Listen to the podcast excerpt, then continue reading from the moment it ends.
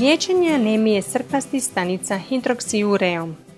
Nekoliko Kokranovi susadnih pregleda proučavalo je učinke liječenja bolesti srpasti stanica, koja može uzrokovati značajno opterećenje oboljelima i njihovim obiteljima.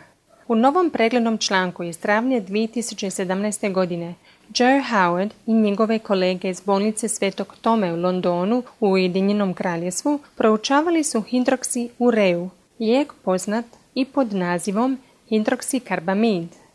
Iva Jerčić-Martinić-Cezar iz Kliničkog bolničkog centra Split prevela je razgovor i govorit će nam o tome. Bolest srpastih stanica nasljeđen je poremeća hemoglobina, dijela crvenih krvnih stanica koji tijelom prenosi kisik. U bolesnika hemoglobin tvori duge polimere, odnosno lance koji oštećuju krvne stanice, čineći ih prijemčljivijima, što dovodi do smanjenja ili prestanka krvnog protoka, uzrokujući bol, srčani ili moždani udar i oštećenje organa. Može imati i mnoge druge učinke, uključujući depresiju, lošu kvalitetu života, probleme prihvaćanja bolesti i narušenih obiteljskih odnosa, a može zahtijevati i česte posjete zdravstvenim ustanovama.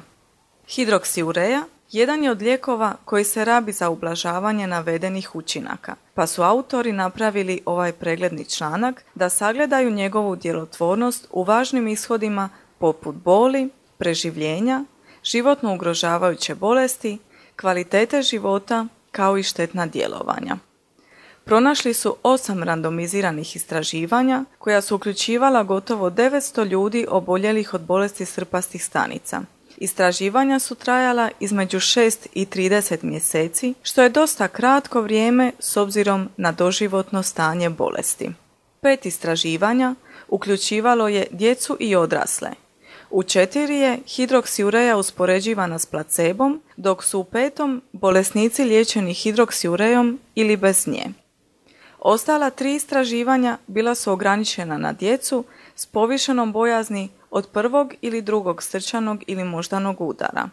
U dva su djeca liječena hidroksiurejom ili flebotomijom, odnosno puštanjem krvi, ili transfuzijom krvi i kelacijom, što uključuje upotrebu sredstavlja za uklanjanje viška željeza iz tijela.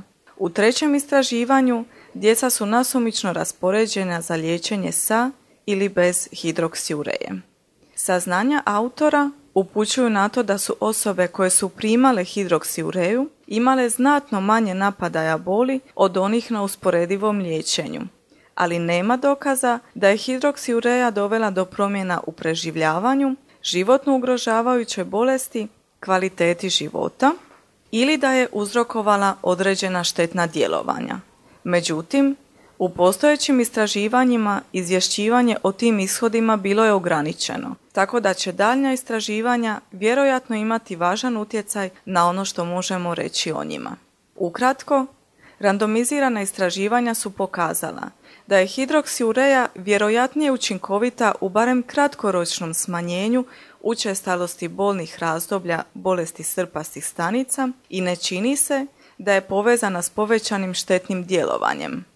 Međutim, nema mnogo dokaza o tome je li lijek koristan kada se koristi dugi niz godina ili uzrokuje li kakva dugoročna štetna djelovanja. Odgovori na ta važna pitanja zahtijevat će nove studije osmišljene da traju dulje od dosadašnjih istraživanja. Želite li pročitati više o istraživanjima obuhvaćeno ovim Kokrnovim sustavnim pregledom i pratiti buduće preinake ukoliko budu dostupni novi dokazi, možete i pronaći upisivanjem izraza hidroksiurea i SCD u tražnicu Kokren knjižnice. Želite li vidjeti ostale kokrenove susadne preglede o ovom stanju? Jednostavnim upisivanjem izraza crpaste stanice navešće se svi postojeći rezultati.